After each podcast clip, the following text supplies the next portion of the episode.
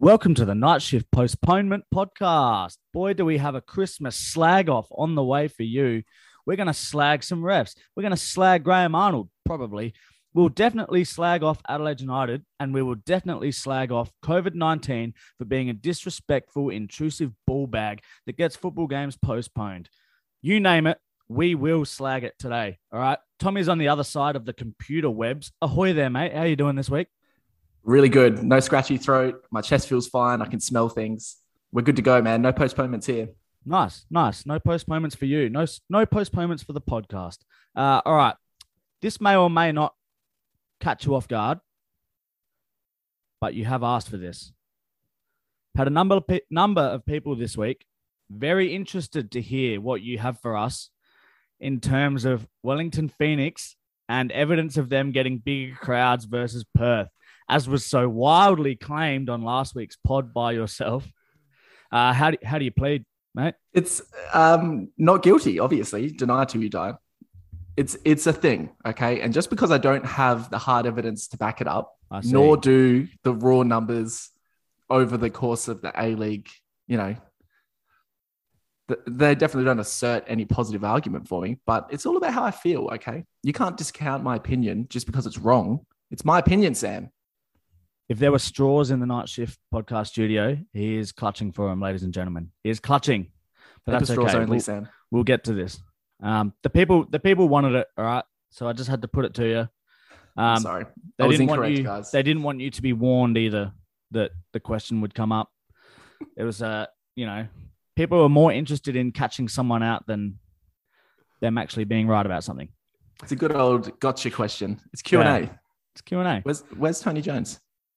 Right. Should we jump into some real football? Uh, not not saying Wellington and Perth aren't real football, but I think that's exactly what you're saying.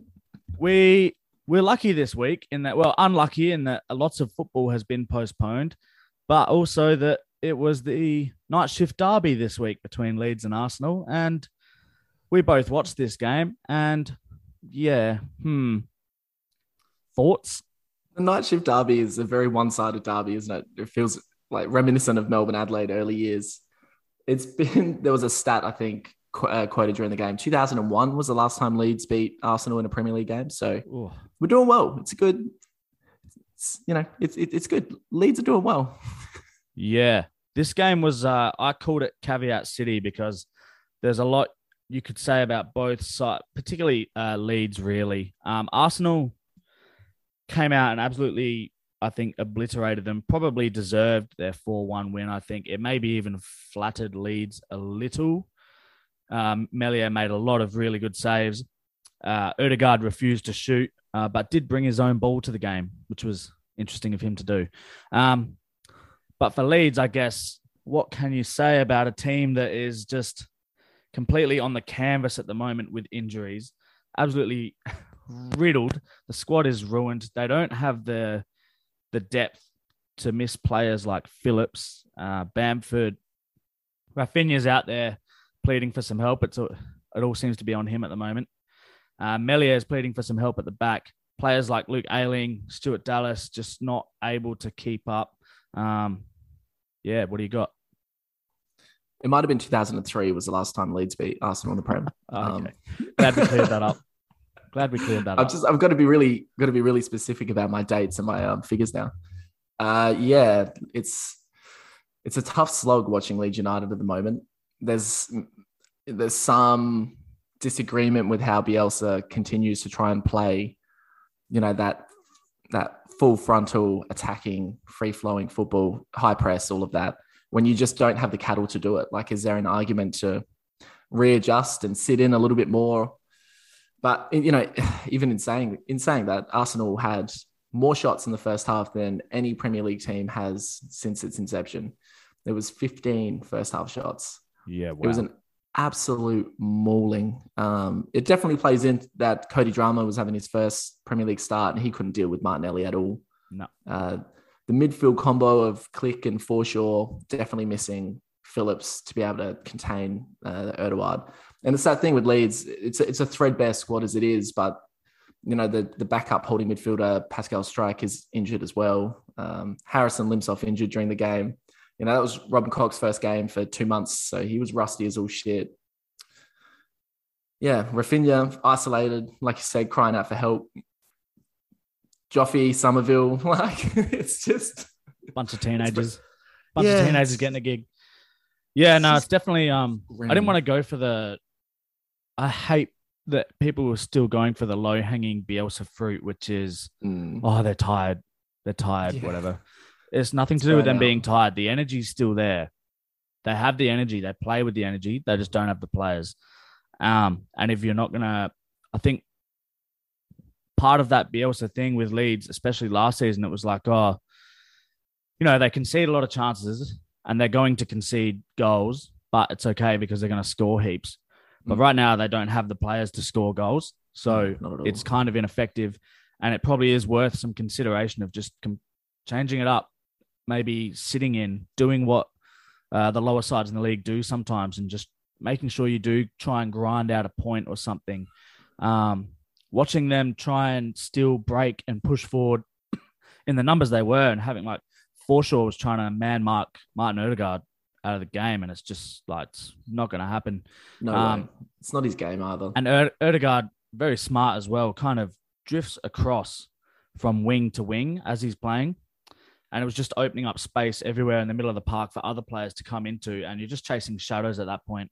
Um, yeah, don't buy into the them being tired stuff, but maybe a tactical change is probably needed. I hate to sit here and, you know, tell someone like godfather. Marcelo Bielsa that he needs to change his tactics, but here we are.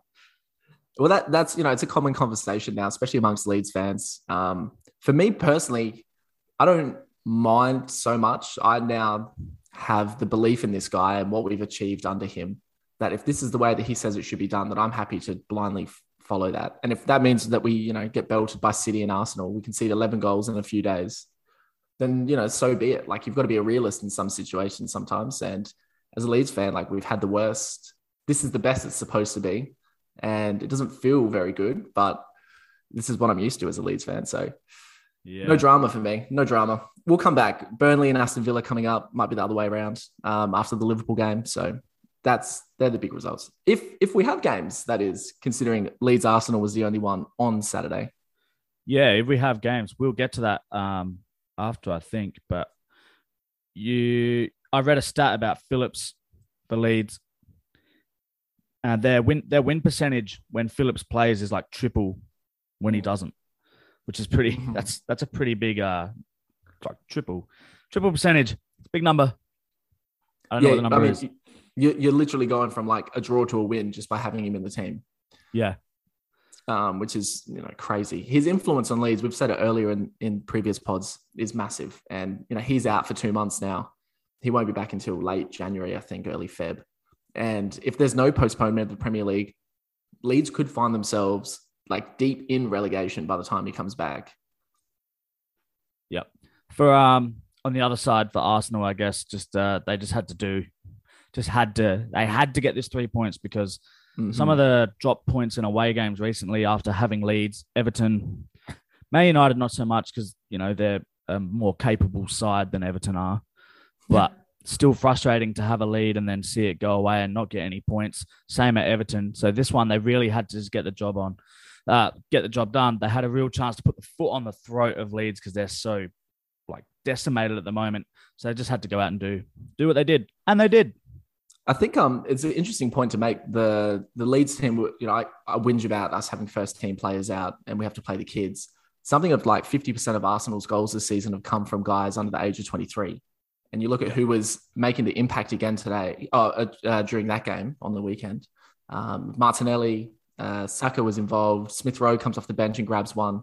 You know, these are young kids playing Yeah. a really, you know, exciting, expansive brand of football. And I don't, you can't begrudge Arsenal's win at all. Like Arsenal were great in this game. Um, there was also a stat about Emile Smith Rowe coming on. He came off the bench and he was Arsenal's youngest sub available for that game. Mhm. Had he been on Leeds' bench, he would have been the oldest sub available. Oh, for real? Yeah. So there you go. there was a 15 year old on Leeds' bench yeah. 12, I heard. with a pine in hand. Yeah.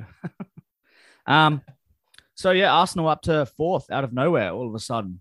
which I did not expect at all. But a couple of teams behind them with some games in hand. When are they going to play them? Who knows? Who uh, we'll move yeah. across. So Saturday night, just the one game, Arsenal Leeds. Sunday night slash Monday morning, um, Full sweep. Spurs out of nowhere nick some points off uh, the Scouse. Yeah, is it out of nowhere or is this what they've been building towards with their last couple of games and results under Conte? I'm not sure. Yeah. Liverpool maybe just dropping off the boil ever so slightly. They weren't really convincing in their uh, latest win uh, against Watford. They're allowed to have one. They look, yeah, they can have one, but I mean, we're seeing what's going on with Chelsea at the moment, who, other than the Leeds victory, struggling to pick up points, struggling to create chances. Not that Liverpool are struggling to create chances, but they definitely lacked a killer edge. And you know, when you're two one up um, with 20 minutes to go, you probably would bank on Liverpool to see that out. So Mm. interesting development. Do you think it's just individual error on Alisson's part, or Uh, I haven't seen. I haven't actually seen.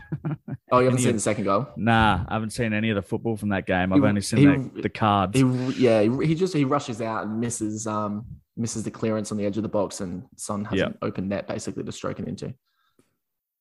Uh, there you go. but you know, even then, there's just that earlier air of Liverpool. I don't know. Are they being overshadowed by how good City are at the moment? Are they frail? Uh, it's an interesting one. Afcon's coming up soon. Yeah. We're very Um, curious to see how I it goes. For Liverpool, I think I'd just put it down to like the natural ebbs and flows of a season Okay, because yeah. they had that like their month previously where they just absolutely obliterated everyone, Oh, yeah. scored goals galore. untouchable. It's really hard to maintain that kind of standard. We see City do it all the time. City grind out wins a lot Mm, despite absolutely dominating the ball. they're doing it um, again now. But then they'll have a game where they turn it on and uh, s- smash a team like they did last night with Newcastle. Though Newcastle looked like they were playing okay in patches. Um, yeah. Any other thoughts on last night's games at all? The I mean the Liverpool Spurs one. Did you see the two red card incidences? Yeah, I guess we have to talk about them. Um, Do you think um, if Robinson was the English captain, he would have got away with it? no, we didn't. Um, yeah, I saw we were watching a video of this earlier. Um, Optus Sport. I don't know who the coverage is through in the UK, but whatever their feed is. Um, Dermot Gallagher, the ex-professional referee that they have on, and he breaks down decisions and stuff and tells them what the referee's thinking. And I don't have time for it to be honest, but um, he basically he may as well have just said that Robertson needs to get his leg broken for it to be a red card. Yeah, It's basically how exactly it what came he was across. saying. I don't see any way where Kane's uh, Kane's challenge isn't a red card.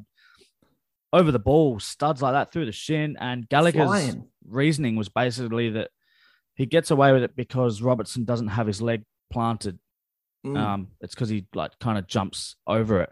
But if the player has to jump over it to not get a broken leg, um, we've always said this on here, it should still be a red card. Whether even if I think uh, maybe not so much that tackle, but there's other similar ones where it's like even if he doesn't make contact, you should almost be sent for the action because it's just so ridiculously dangerous. And the players need to take a measure, uh, take measures to protect themselves. Yeah, exactly. I mean, I, I'm the first to decry the bloody death of the slide challenge, but this is not a good slide challenge to make because he's the No. ball is there to be won, but it is always in Robinson's control. Basically, he's uh, Robertson is always going to have that first touch, um, Yeah. and just to wildly throw himself over the top like that, that's Yeah, it could have seen him out for a long time if that did collect. And what does Kane get? Maybe a maximum three game punishment. It doesn't equate, and it doesn't make any sense why a former ref would argue that point. But we have seen it before. We've seen it in the season. it seems ridiculous, but it, I, it does just open your eyes to how this is how referees view the game. This is how how they see it. Yeah. they have a different way of viewing the rules uh, to the players at times. yeah, and the fans. And, and that was there has- evident in the, the responses in the studio at the time. there has to be a yeah a refinement and almost just like a charter made, a global charter of of official officialdom is what it would Yeah. be. Uh, what about the other We one? can all get aboard. City. We talk about City. Well, the other red card. Well, Oh, the act- other red card. The, red card. Since good. Kane didn't get one. Uh, it's a pretty um, it's a pretty Say- wild swing. Say Robinson again. I've been trying to say Robertson. Ah. It sounds like Robinson, yeah. I promise you, I know who this guy is. Yeah, red He, card um, thoughts. It, it's a pretty wild swing. Um, Yeah, I wonder VAR gets involved in this one and not the Kane one, and you like, why does he go and look at the monitor for the Yeah. Robertson foul and not the Kane foul? Just there's a lack of consistency in the way that we are adjudicating it. Yeah. Is it a red card? Ah, I don't know. It's less of a red card than the Kane one, but he does go in wildly. I think that's how you would describe it. Massive air swing at him. yeah, bit of idiocy going on there, Robertson. Maybe some frustration as well. Um, yeah. He thinks he can take the ball really, like in a really tough challenge, but Yeah. um, I don't think it's the worst. wild. I don't think it's the worst call. It's pretty wild. It's, Mm. it's it's just it just does seem seriously unfair when Kane's isn't a red card. But you know, we said at the top of the show we'd slag off refs today, so here it is. We're slagging some refs. going to continue. It's Yeah, we'll get to some. We'll It's definitely do enough. some more ref slagging when the A League comes around. Because, boy, do I want to Can't help off on ourselves. some. Yeah, let's do it. Why not? All right. Just before that, though, uh, you had some notes on City. City with this win, uh, this 4 0 victory over Newcastle. Uh, they've broken the record for the number of victories in a calendar year for an English team. Man City in the Premier League in 2021 have played 42 games with 34 wins, two draws, six defeats, 106 goals, 29 conceded, 23 clean sheets. Is this the greatest Premier League side of all time? If they go on and win the league this year, they will be in the mix. Well, they did win it, I suppose, earlier. Yeah, season, They, so- yeah. I mean, we're Oh, looking at last one season. calendar year though, so uh, Yeah, calendar year is an interesting way to judge it, but yeah, I think you can look at teams as almost dynasty teams now because they do seem to go, they do seem to last for two, three, four seasons rather than Yeah. a flash in the pan like Leicester. Yeah. Um, I don't know. They're they're definitely in the mix. I I don't usually get too wrapped up in these conversations. Mhm. it always just it seems a bit futile to just kind of always be comparing in the same way it's just dumb for us to be comparing like Maradona, Pele, and like Messi and Ronaldo. This is all Mhm. just the game changes so much, different teams, different eras, each has their own kind of each dynasty in the Premier League kind of has their own trademark thing that makes them stand out. Like for Arsenal in um, early 2000s, it was like not being beaten. Uh, for Man City, it was like destroying teams. For Liverpool, it was, I guess, destroying teams, but in a in a different style of way, like different different manner, Mm. as opposed to it- City's Barcelona style possession. But yeah, Yeah. When we talk about best, I think maybe you could reframe it and say, which is, are they the most enjoyable team that we've seen? Do you, do you like watching them more than you liked watching that Arsenal undefeated side, for example, or that Mm. Manchester side at the turn of the turn of the millennium. Like, I don't know, they're pretty devastating. They play Yeah, they football are. in a really, uh, they're like really engaged and they work for each other and Yeah. they have a clear philosophy, and that's always, I think, yeah. Depending time, you'll on- probably you'll probably rival this one with Sir Alex Ferguson's best Man United sides. Yeah, I guess uh, it's tough to know how people view it when they're so passionate about their clubs and stuff. But when you try and watch it neutrally, I guess it depends what sort of perspective you take into watching a Man City game. Like if I tune into a Man City game, I've got players kind of penciled in for who I want to watch closely Yeah, and watch how they play and what they do, or like take note of how they're moving about as a team and stuff like that. Um, so I guess it just depends. Sometimes, yeah, if you're looking for a team to absolutely dominate and score eight goals, they don't always do that, but they more often than not will have the ball for like 80 minutes, and it, it, it you can't help but be very impressed. Yeah. No, they are fun to watch. Even when your side's on the receiving end of a, a 7 0 shellacking, you Yeah. can still admire a KDB bullet from outside the box. Yeah.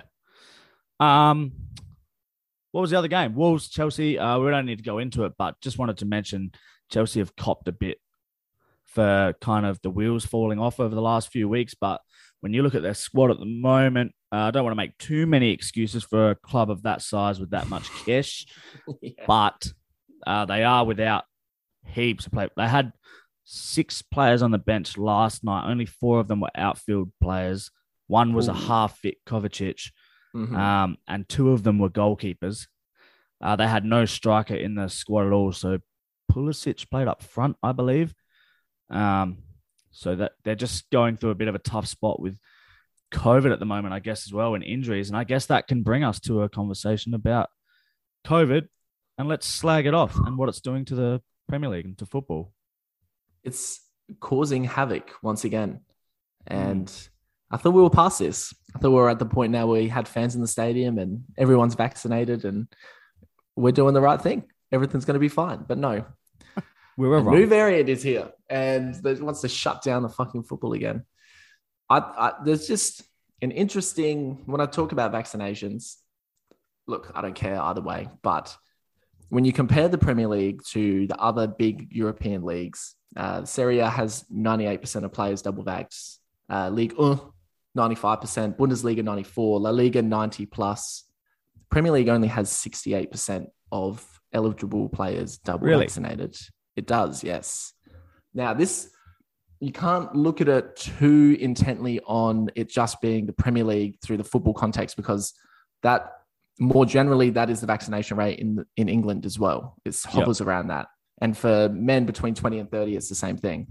So it, it more broadly reflects the cultural aspect of vaccinations in the UK. But there's only one league at the moment having games postponed, and it's the fucking Premier League, and it's an absolute joke. This is Yeah, I just oh, I, I just don't know that you could call it a legitimate competition anymore with what is I mean, going on. in fairness, uh, each every league in England over the weekend had heaps of games postponed. Championship League One, League Two were all pretty heavily postponed as well. Um, yeah, but I'm saying the European leagues are having Yeah, no yeah. games postponed because of COVID yeah, comparatively. yeah. Um, I don't know what you do, like, because it's very frust- It's frustrating for us because we want to watch games, I guess. Um, but obviously, people's health and safety has to come first. Um, you also have like the like fairness of the competition. How much does the integrity go out if so? Because this isn't like injuries. Like teams will suffer with injuries throughout a season, and that can make or break or define a season for them. But with COVID, it feels different, and it it just I don't know it.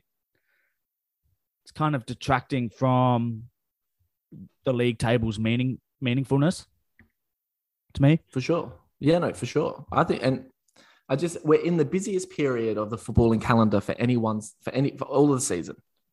And at the moment, I know they're going to have to fit the games in again at a different point, but because there's no World Cup in the June July period, I can just see them kicking the season out further. I can see us giving them another month, which is, you know, not an advantage for the clubs that have their roster fully vaccinated. Like you look at the teams that were playing, it's Liverpool who has Klopp coming out and saying he's never going to sign an unvaccinated player. Leeds have 90 plus percent uh, double vax in their club. It's the same for the other clubs that competed overnight. I just I feel like if you you have a responsibility as an employer to ensure the safety of your employees, and if you're not mandating vaccines in this context, I don't think you should have games postponed because your players are out due to a health decision. Like if just say just say the Spurs guys, the eight Spurs guys, instead of having COVID last week, they got food poisoning. They all ate the same meal and had food poisoning. It's not the same because you can't die from food poisoning, I suppose, but it's the same thing as saying it's an illness, it's an unavailability. In that context, you would play with a depleted squad, but in the COVID context, you're given a pass almost. And like you said, I just I think it does call into question the legitimacy of the Premier League at the moment. just just on that food poisoning, it has happened before.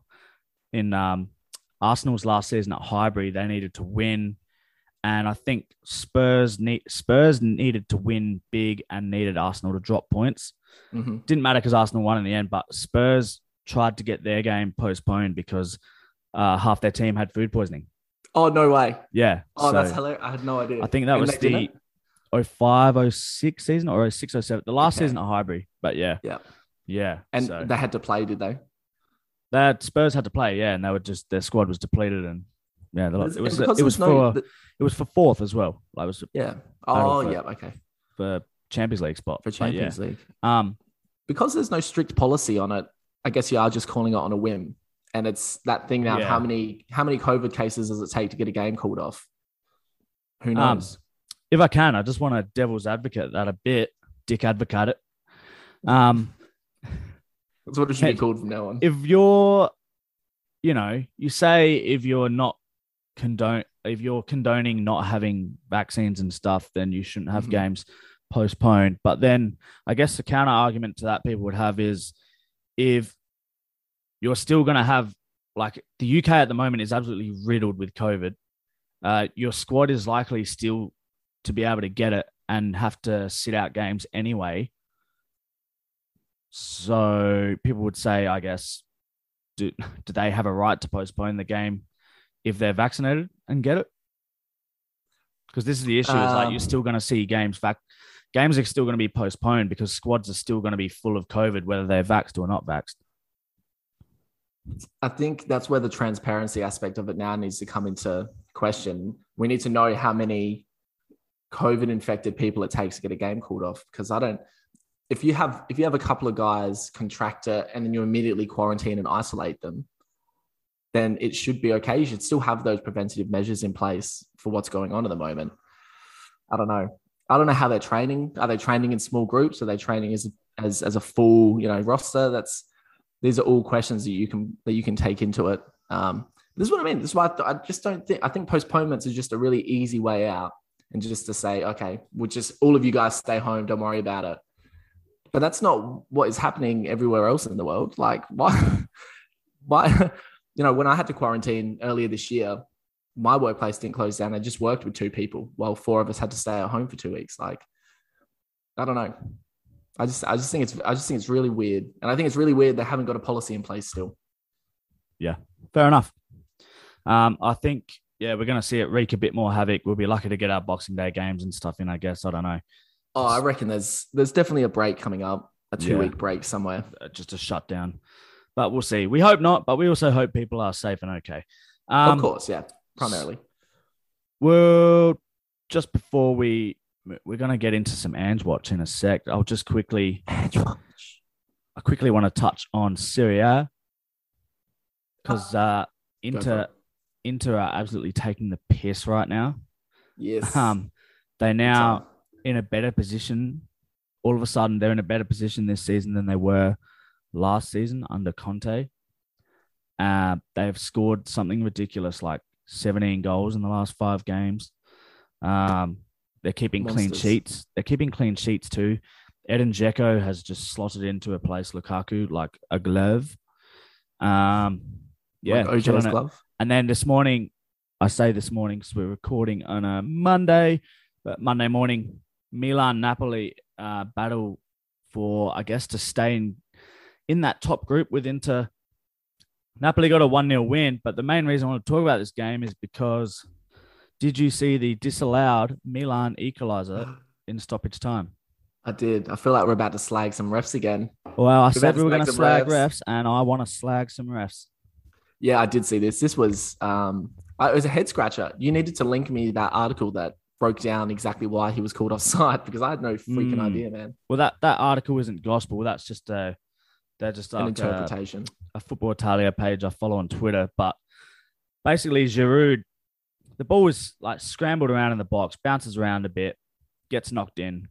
Giroud is lying on the ground underneath a Napoli defender, Juan Jesus.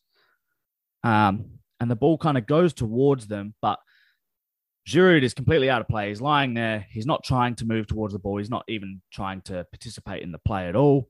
Juan Jesus is kind of on top of him and tries to clear it, he's also lying on the ground. So he just kind of studs it. And then someone else kicks it in the net. And two minutes later, the referee gets told to go look on the monitor for himself to decide if it's offside or not. And so then this isn't VAR saying, ah, it's offside, no goal. He's saying, oh, what do you think? So the referee is putting forward his own interpretation of what offside is.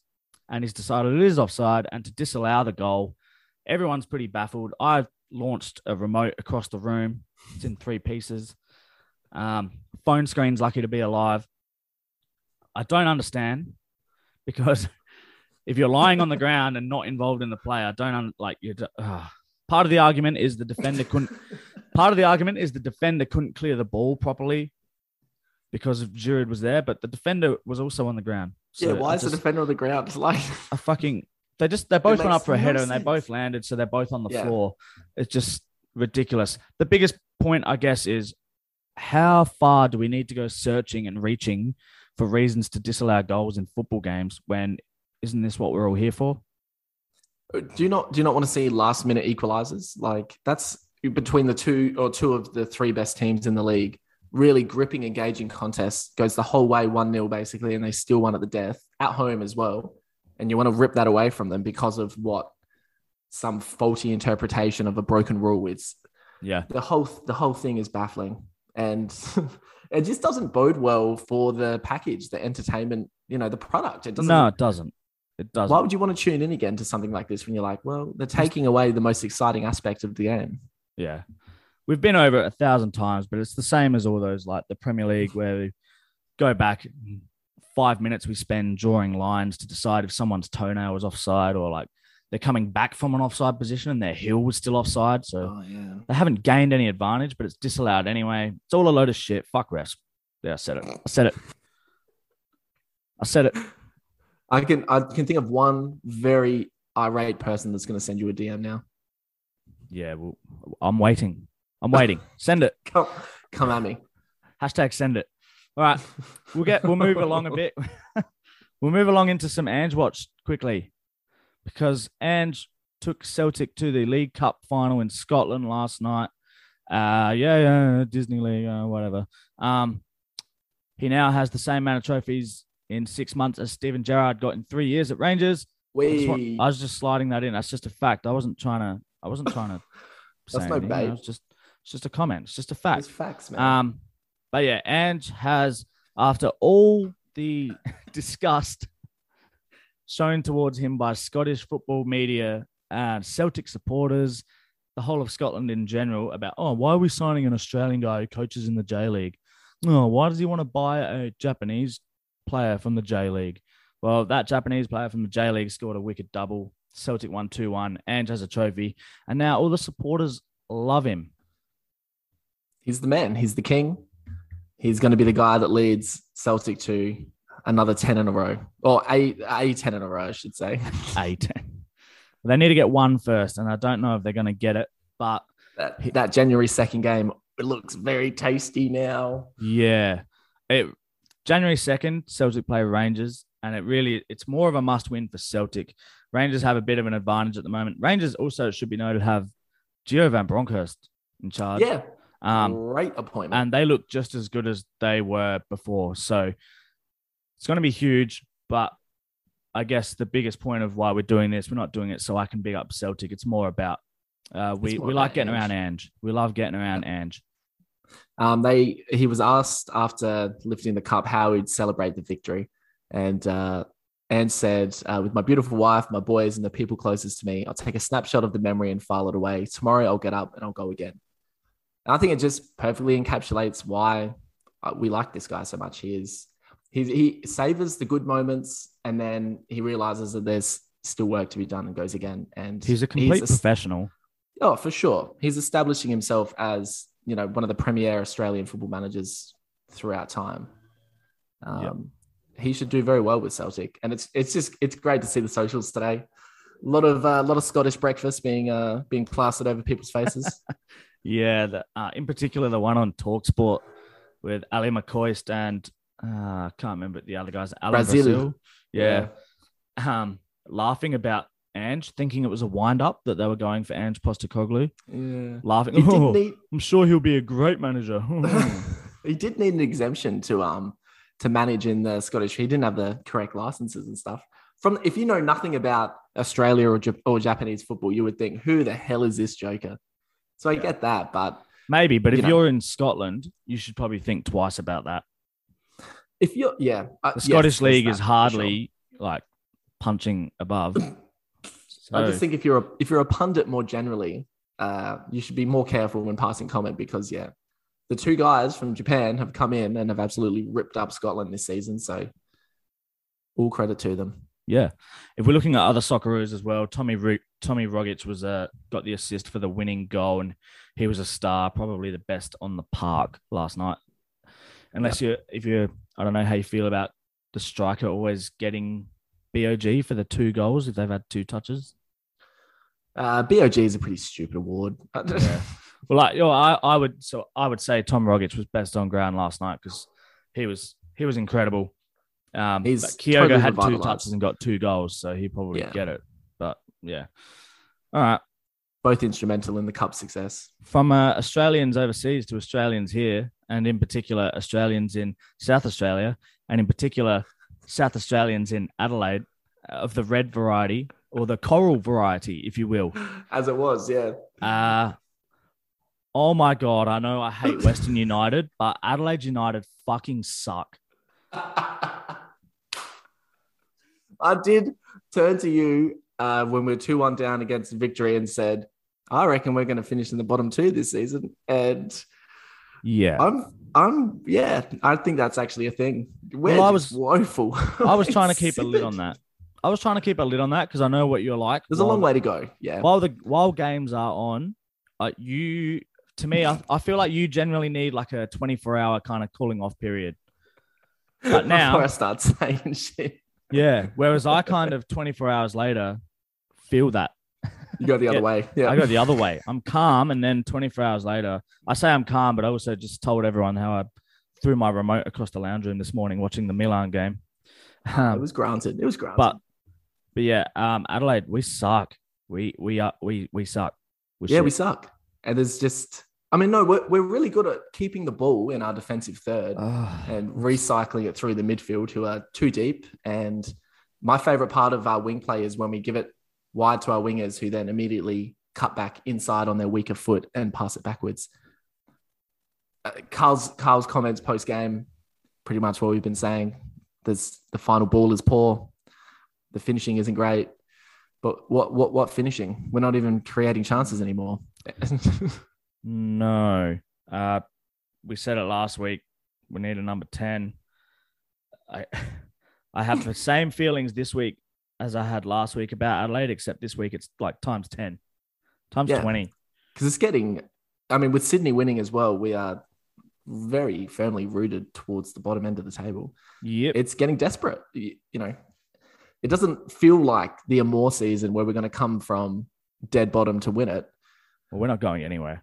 did you see the news that Kusini Yengi is injured for a long time Well, at least we have nobody to replace him.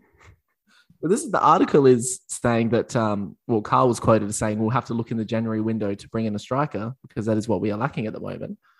But did we not bring in George Blackwood? Hello, there's our there's our answer.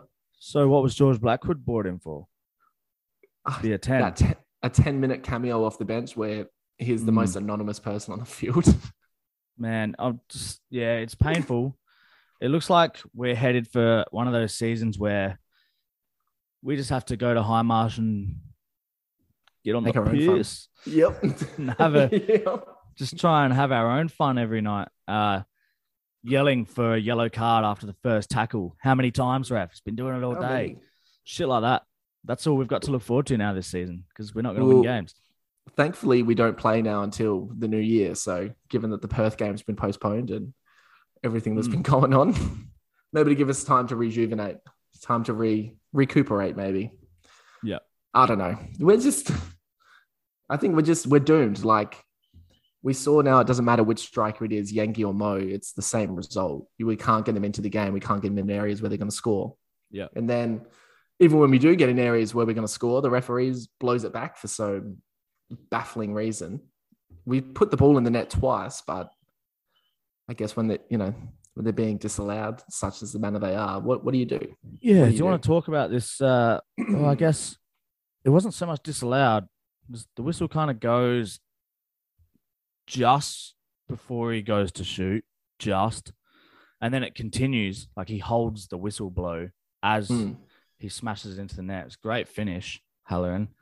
Um, I'm not sure why we didn't get any advantage there. I don't understand at all. Kurt Ams was in charge of that game. He sucks. Yeah, he's dreadful. Do you see in the footage Every you can week see he is him, dreadful. But you can see him look at Goodwin get cleaned up, and then he looks to the flight of the ball to see that it's going to reach Halloran, and then blows his whistle anyway. Yeah, What? Where is? Are we playing with VAR? He's Is terrible. Not the directive to let the, the you know the linesman will not call a blatant offside for 20 minutes to let the play unfold. but this guy is going to blow up as Halloran is going to strike a perler into the back of the net. Yeah. He Uh, did it earlier in the game as well with the Mo Toure one, where Mo he blows his whistle for an apparent foul. There's no foul in the game, and then Mo sticks it in the net. It's like, well, let VAR figure it out, man. That's why it's there. Yeah. But just, I don't understand. Even without VAR, you don't have to just Yeah. stop the game That's good for point, every, yeah. for like the, a foul doesn't need to stop the game if we've still got the ball. And especially if you play it into a goal scoring opportunity like that. I mean, Halloran scoring to make it one all would have just papered over some pretty shitty giant, I'd say cracks, but they're more like canyons at the moment. for us.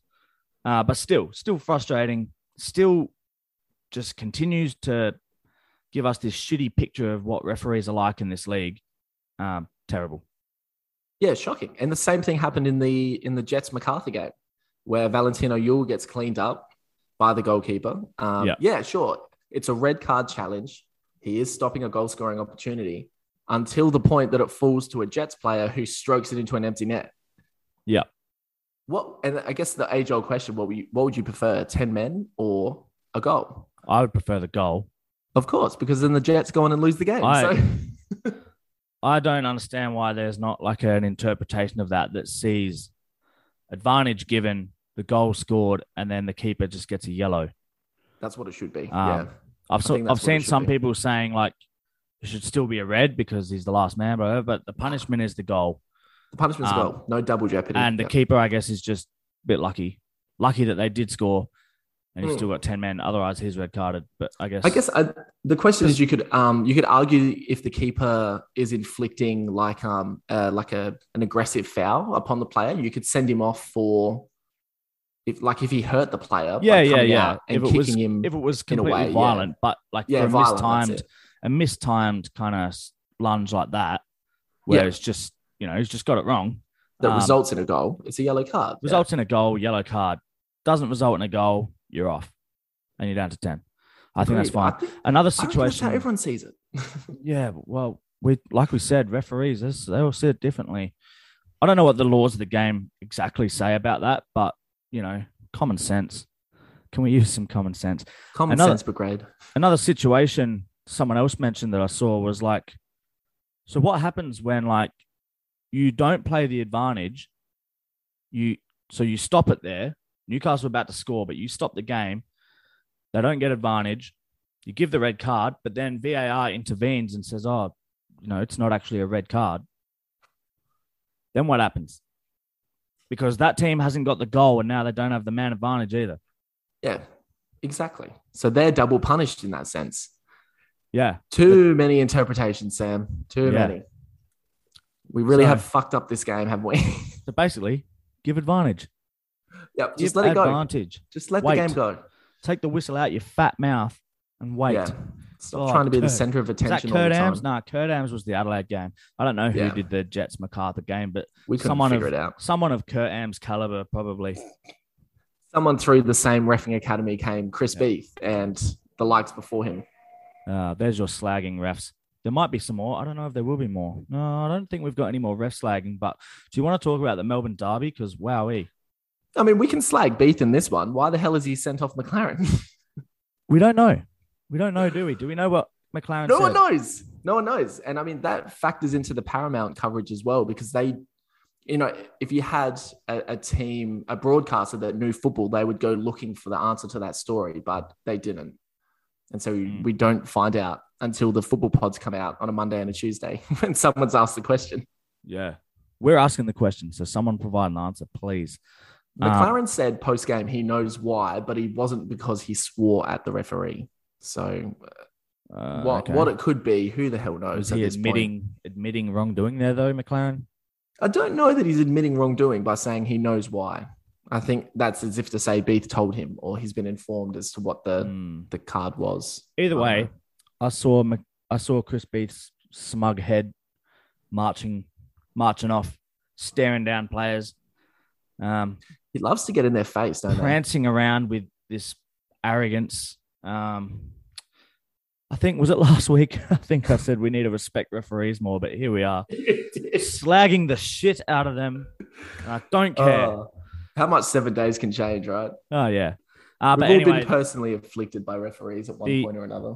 the actual football in this game, excellent, Oh, outstanding. brilliant game. Yeah, best game I've seen this season, and you know, maybe for a lot of seasons previous. It, it made me it made me laugh how lowly we rated the Melbourne Derby, given how how much of a spectacle these guys put on. It was fucking great, start to finish. What a contest, man! Yeah. Um, Melbourne look, both these Melbourne sides look good. They're both going to be at the pointy end, aren't they? Hell yeah, there might even be one and two. Who knows? I'd, I can't see Macarthur and Western United continuing this trend. I think the quality of No. the two Melbourne sides will shine through in the end. Um, yeah, victory are great. You know, Pop, Yeah. they've they're so hardened and steely under Popovic, and they've got this bounce back ability now to come from behind. You know, we've seen City throw away leads a lot this season. That's something they have to iron out now. They've done it again. Yeah. Um, but the you know, a victory could have laid over them at that point and just taken the two one defeat, but just gripping contest. And it was encapsulated by that last scramble in the box. Both teams so desperate to try and Yeah. win the game and defend Well, the game. Bouncing around chaotically. I love those sort of when those end in a goal. Yeah, exactly. just I wish it went in. Did Yeah, wish it it just bounces around a bunch and then someone eventually just pokes it in and scenes ensue. All right, I think that's just about all we've got today. Unless you want to, we we've got this Graham Arnold. We- Oh, we should. yeah. I said at the top of the episode that we would probably slag off Graham Arnold. It's the Christmas slag off, We got to um, fill our quota. so we must include Graham Arnold in a Christmas slag off because get your stocking full of slag. right up there in terms of uh, uh, slagness, Slags? should we say? Just slags in Um, general. This article that you sent me made me vomit, to be honest. Socceroos tactics are solid. Arnold's just a victim of his own success. I know that we have a few listeners that will Mate. be uh, in stitches to hear that. It's it's an insane title, which only makes me think it's clickbait. But they got us hook, line, and sinker, mate. What a ridiculous thing to post. Are you Mm. fucking kidding me? What success, man? What success? What's he won? I guess they're referring to his A League success, or no, they're referring to his unbeaten record. record, the Yeah. Socceroos had, which is Which is no longer. anything but convincing and was against like part time goat milkers and stuff. Literally. I mean, not that goat milking isn't a lucrative business, but no, but I just you know, I don't not think you professional footballers. for a professional footballing career. Yeah, No. it's a big job. It takes on a lot of duties and tasks. Yeah. make sure your hands are The- smooth. Get the best milk. Basically, we just brought this up because we wanted to slag Arnold. I just uh, the the part the part of the thing is that there are a lot of people that genuinely believe this shit, and like the last paragraph is great. It's like whatever permutations and grand designs Arnold might be pondering as he seeks to avoid the lottery of playoffs, success is always contingent on some of the parts at his disposal. No matter how grandiose the expectations of those praying for a fifth successive World Cup appearance would be, they are already slagging off the development of the next generation of footballers hmm. despite the fact that at one point that was Arnold's main responsibility. The guy Yeah. that come out and said the A League isn't a development league.